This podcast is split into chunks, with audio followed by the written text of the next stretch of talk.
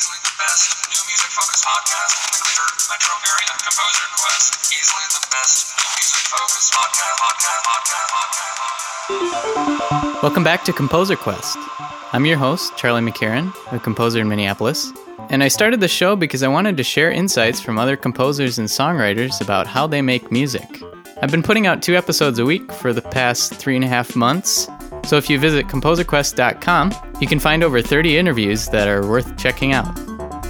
Mark your calendars for the first ever Composer Quest concert coming up on Saturday, May 11th at 8 p.m. Central Standard Time.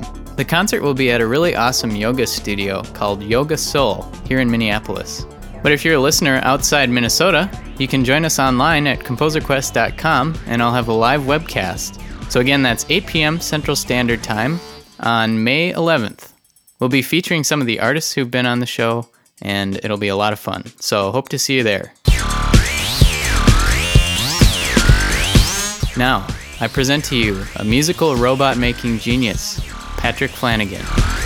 He describes himself as the token human in cyborg percussion ensemble Jazari. What he's done is make these robots that play percussion instruments, and he controls them all by pressing buttons on his MIDI controller that he designed himself. It's pretty awesome seeing Patrick play with his robot band, so I put up a video at composerquest.com slash robots.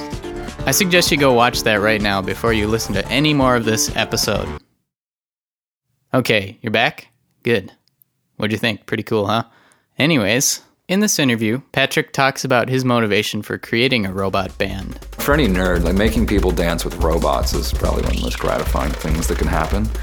Patrick really appreciates avant garde music, but he got kind of sick of the stuffiness around it in grad school. So, in his robot band Jazari, he wanted to create something that was intellectually interesting, but also really appealing to listeners. I don't think the biggest barrier to mass acceptance with avant garde 20th century music is the harmony so much as the rhythmic language. The rupture that really throws people off is, is the absence of meter. In creating rhythms for his robot band, he wanted to make sure they sounded as human as possible. So he did some clever analysis of human percussion players. I did this data mining exercise with MIDI recordings of professional percussionists. And that's what influences the expressive timing for all the robots. As you can imagine, Patrick's kind of a programming wizard, and he also talks about some of the apps he created. One of which, AutoFugue, transforms your speaking voice into a singing voice over Baroque dance beats. Holy buckets just ordered two large mesa pizzas. So much pizza, I'm ready. Holy buckets just ordered two large mesa pizzas. So I'm really excited to bring you my talk with Patrick Flanagan.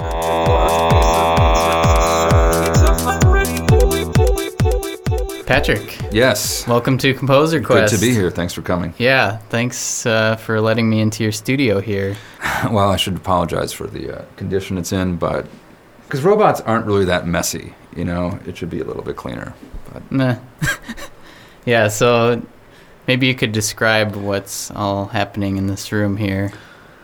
well, what we have here is uh, five or six electromechanical machines that play percussion instruments, and I use these to make my own brand of dance music. I use them instead of samples. You know, most electronic music is made with samples for percussion sounds, but uh, I build machines to play drums instead. So we have a, uh, well, I don't even know where to start. We got bongos with, two types of beaters here one for the strike on the edge of the drum and one for hitting the interior of the drum skin those are suction cups wrapped in masking tape and the idea there is that with the suction cup hitting the drum head you mimic the sound of the cupped human hand hitting the drum skin which traps air against it to create more of a pop cool. And what do you use for, say, the cowbell here? Well, the cowbell usually is hit with a stick, a drumstick, but I didn't want to use a whole drumstick because that's actually hard to. It's a lot of mass to move around, and it's critical in this whole setup that the beaters hit the either the drums or the cowbell, whatever, quickly. So that means keeping the amount of motion small. So it's just the tip of a drumstick attached to a rubber stopper, and it moves less than a centimeter to hit the cowbell. And then should we complete the tour? Just, Sure, yeah, So we've yeah. got bongos. we have the djembe machine.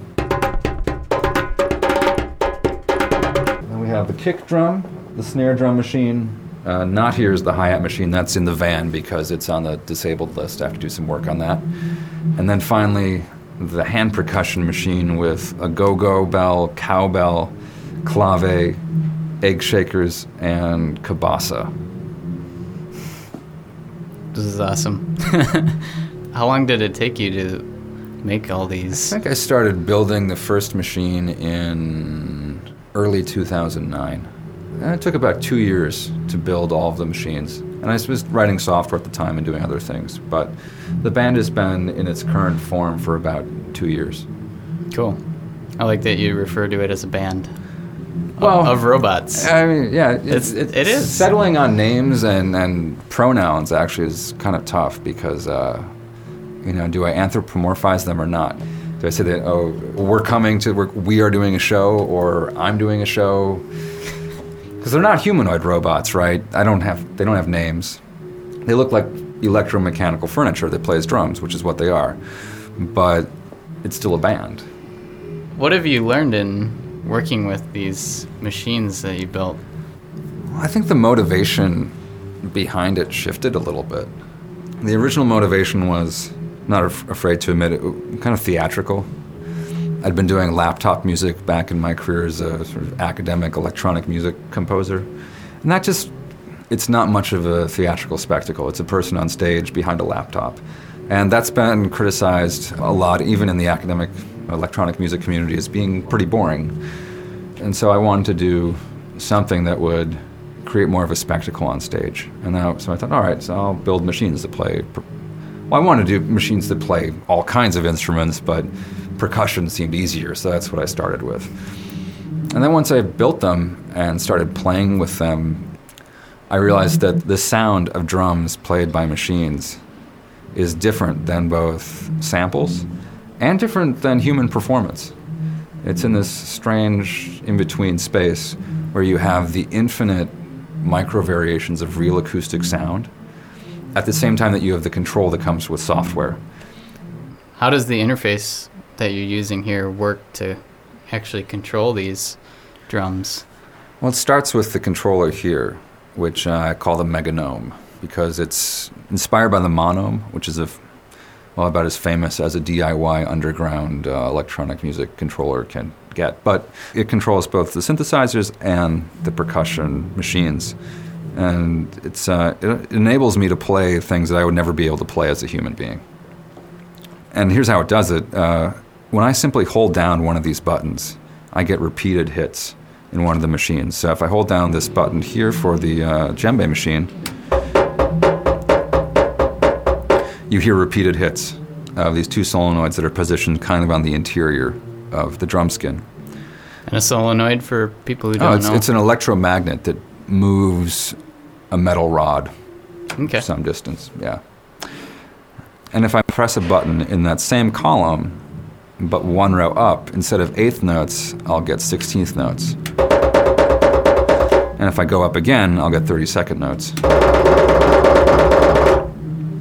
So, you know, I couldn't really play that with my own hands, but just by holding a button, I got that steady rhythm. And I can combine that with the other machines to create more complex rhythms. Cool. Like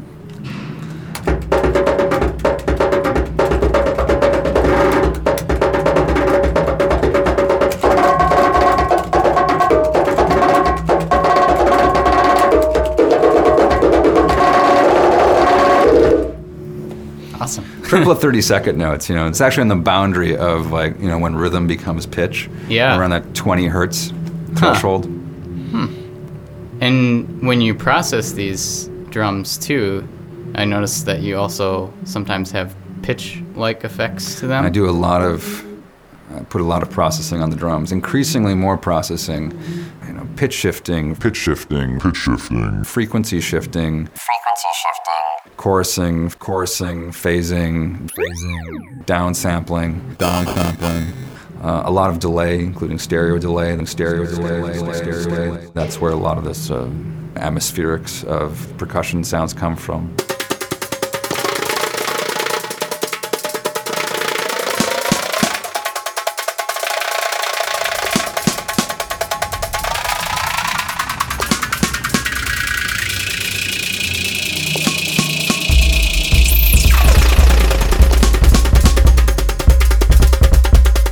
Start working on new material, I try to make sure that whatever I'm doing, I can do live. And so the EP is actually, I mean, it's sort of technically a studio record because I recorded it here in my studio, but it basically consists of live takes. It wasn't multi track. So fortunately, four fifths of the album can be performed live. Cool. It must be a little bit of a hassle getting your. Yeah, doing a show is kind of like moving apartments, uh, which is one of the reasons I don't play out much. It's just, it's a lot of work. Sure. I have a, someone who helps me, but even then, it's a, a two hour setup, a two hour teardown. I love playing live, but it's not something I can do every weekend. Yeah. I can't imagine myself building any new machines this year, but what I would do next would be the electric bass. So you'd have a robotic bass player? Or. Yeah, well, what I'd do is I wouldn't buy an existing bass. I would lay the strings out over separate pieces of wood. Uh, so it'd be easier to, to build the plucking components around each string. But yeah, having a bass would be really fun. I'd love to have a robot horn section. It's just a lot harder to do that. Do you have a day job? Or is it. My day job involves taking a lot of the software that I write for the band and turning it into apps.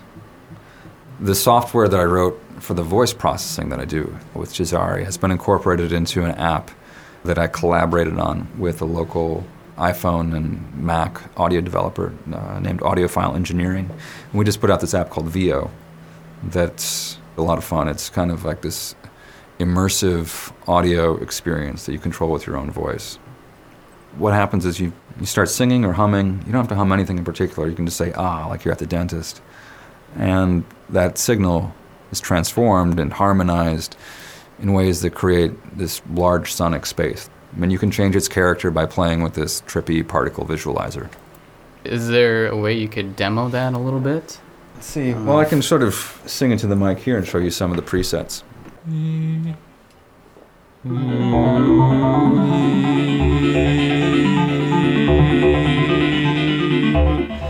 That's just me singing ah into the microphone.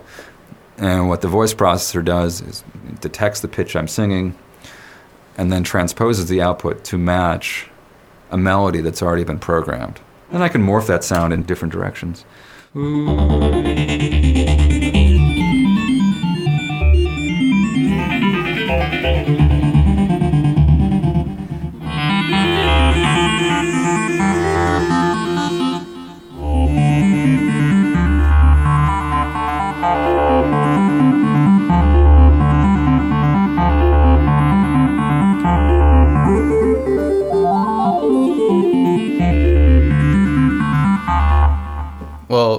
other app that would be maybe fun to demonstrate. Right. Uh, Autofugue. Autofugue, even though it's kind of a classical music app, it's really mm, more like deliberate musical sacrilege. to briefly describe what it is, it's reverse karaoke with Baroque music and dance beats. Unlike regular karaoke, where you're singing over the music as it plays, with Autofugue, you say something with no music into your phone, and then it takes that material and vocodes it to a score of your choice, as long as it's Baroque, and puts a dance beat underneath it. Holy Buckets just ordered two large Mesa pizzas. Someone pizza I'm ready. Holy Buckets just ordered two large Mesa pizzas. And so we have certain themes uh, that we're going to do, like well-tempered techno, uh, boom bap buxtehude. So that's buxtehude with boom bap rap beats. and I think even though he's not baroque, I really I want to do drum and bass Beethoven.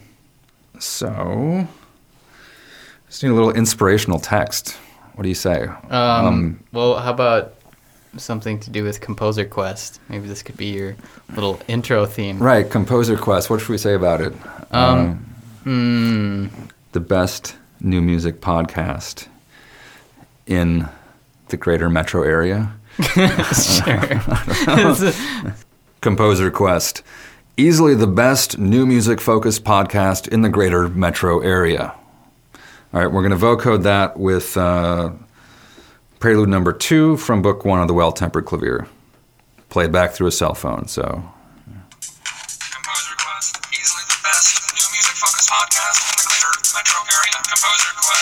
Easily the best music focused podcast in the greater metro area. Composer Quest, easily the best new music focused podcast in the greater metro area. Composer Quest. Easily the Little best beat repeat. music focused podcast, podcast, podcast, podcast, podcast, podcast, podcast, podcast, podcast in the greater metro area. Composer Quest. Drop out the Easily kick and the hat.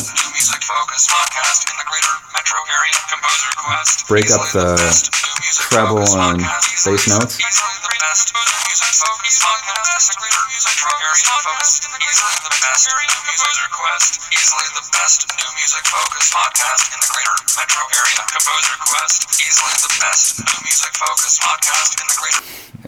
Easily the best music focused podcast in the greater metro area. Focused. Easily the best new music quest. Easily the best new music focused podcast in the greater metro area. Composer Quest. Easily the best new music focused podcast in the greater. Yes, there we go. There you go. Yeah, you there's just new sold theme. a bunch of auto fugue I think, apps. and, and, and the Composer Quest audience just grew exponentially. yeah. nice. I like that you have a sense of humor about poking fun at classical music too. Yeah, I mean, there's this kind of atmosphere of solemnity that surrounds it. Well, that kind of goes along with my fan question for Right. you here from Maya Heyman. How has your graduate work in composition or your dissatisfaction with formal compositional training influenced the work that you do now? I think one thing that I've taken with me, a couple, well, a couple things from my composition background that still inform what I do. One is an interest in musical narrative, seeing a piece of music as holding the potential to do more than verse, chorus, verse, bridge, chorus, the end, or whatever. I've always liked longer developmental forms. And I think that comes across, especially in the last two tracks from the EP, which are nine minutes and 13 and a half minutes, which is kind of decadent prog rock territory, but normal for, you know, composition. The second thing I really value about what people call new music or contemporary classical music, and that I often find lacking in more popular genres, is an experimental attitude. You're sort of you know expected to do something weird and original and question premises, and I like that attitude. Mm-hmm. Yeah. And so you know what I want. One of the things I want to do next with this group is start to incorporate a more sophisticated pitch language, probably spectral harmony or something microtonal, and not do it in a way that's really didactic. Like here's a bizarre chord right in your face. Do it in a way that still works within a sort of dance kind of genre. I don't think the biggest barrier to mass acceptance with avant garde 20th century music is the harmony so much as the rhythmic language. I think uh, the rupture that really throws people off is, is the absence of meter. Bombarding the people with really aggressive, constantly dissonant chords is probably a turnoff, but I could do something odd with intonation and and it would be fine. And I don't think it'll throw people if it's set over a pretty stable rhythmic foundation. If it has a beat, Exactly. dance beat, Yeah. people are willing to If it has a weird- 4 4 kick drum, you can put almost anything over it harmonically.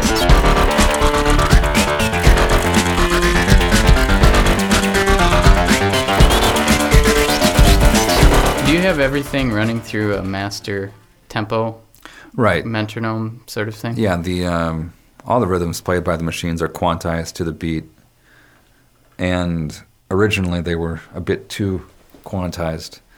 You know, if you've ever listened to a straight MIDI file that was sequenced exactly to the beat, that sounds it's called deadpan MIDI for a reason. It sounds lifeless and terrible. One of the second phases of this band was adding some human timing deviations to the rhythms, some expressive performance so that it adds a little bit of a shuffle or swing feel to the rhythms, and that made everything sound so much better. When it was deadpan timing, I mean, it, it sounded robotic in the worst sense of the word. Um, and the way I arrived at that was you know, there's there's simple ways to do it. You, you could just sort of make up a rule. So all right, if you know this note is happening on a weak sixteenth note, delay it by X amount, and that's pretty effective. Uh, I was interested in capturing. I thought there might be even greater subtlety to it, so I did this data mining exercise with uh, MIDI recordings of professional percussionists. Clyde Stubblefield, who was James Brown's drummer, he was one of them, and uh, a Latin percussionist. So I did data mining of expert percussion performance, and then built regression models out of that data mining, and that's what uh, influences the uh, the expressive timing for all the robots. Cool. Did you notice some patterns that people could pick up on? I mean, I think the, the deviations were mostly where you'd expect them to be. I thought one thing that I thought was really interesting is that there's much less variance in timing on the really strong beats. So, as you might expect, there's some randomness in the distribution of like of when a note actually hits around the beat, just because of you know human performance error or whatever. But there's much less randomness around beat one hmm. beat four, you'll get some just spread of when notes occur around beat four, but on beat one, they tend to be really concentrated. Was there like a common pattern of people being either ahead of the beat on beats two and three and four, or behind the beat, or The strongest predictor of whether or not something is ahead of the beat or behind it was whether the previous note was ahead or behind. So when they're playing behind the beat, they tend to be consistently behind the beat. And I, and I kept that too. So how late or how early a given note will be depends a lot upon how late or how early the previous one was. So the system feeds back on itself.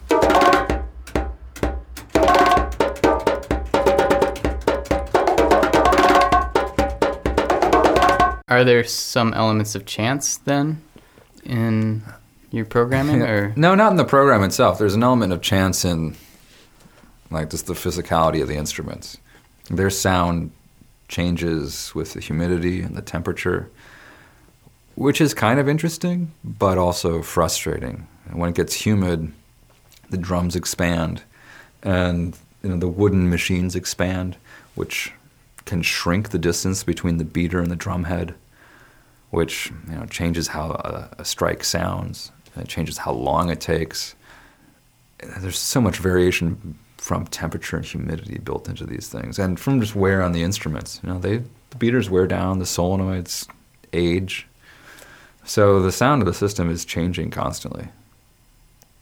if you're going to give advice for someone who wanted to build their own drumming robots, Oh wow!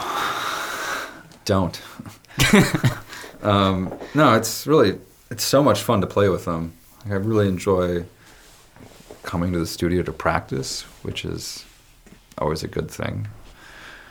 But it's a lot of work. It's a lot of woodworking or metalworking, a lot of programming, and a lot of experimenting. The place to go for general instructional advice. There's a guy in Germany who's built a robot band, uh, and he's done a lot more to create educational content on his website, uh, which is sonicrobots.com.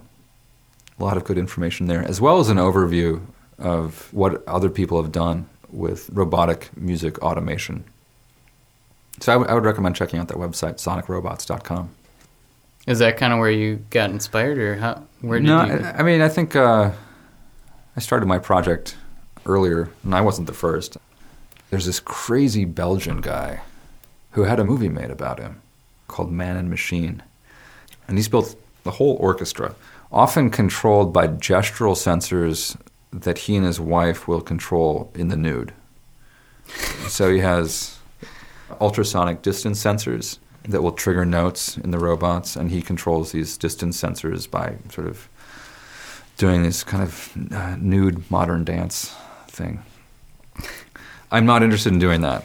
Uh, that part of his work has not been an influence on me. Oh, Uh, that's probably a good. but I actually, I corresponded with him when I was starting out because I had a question about circuits. Huh. I'm like, how do you, I, I don't know, a question about how he powers his solenoids or something like that. And he wrote back, really nice guy. Cool. How do you stay motivated to keep composing and keep doing new things with music? Well, one thing that never gets old is seeing someone really freak out when they see robots play drums. That's still very gratifying. At the EP release party, I think this was the first time that people I didn't know got up and danced, and people who were not children got up and danced to the music. So, you know, for any nerd, like making people dance with robots is probably one of the most gratifying things that can happen and you know seeing seeing the comments online it's motivating which you know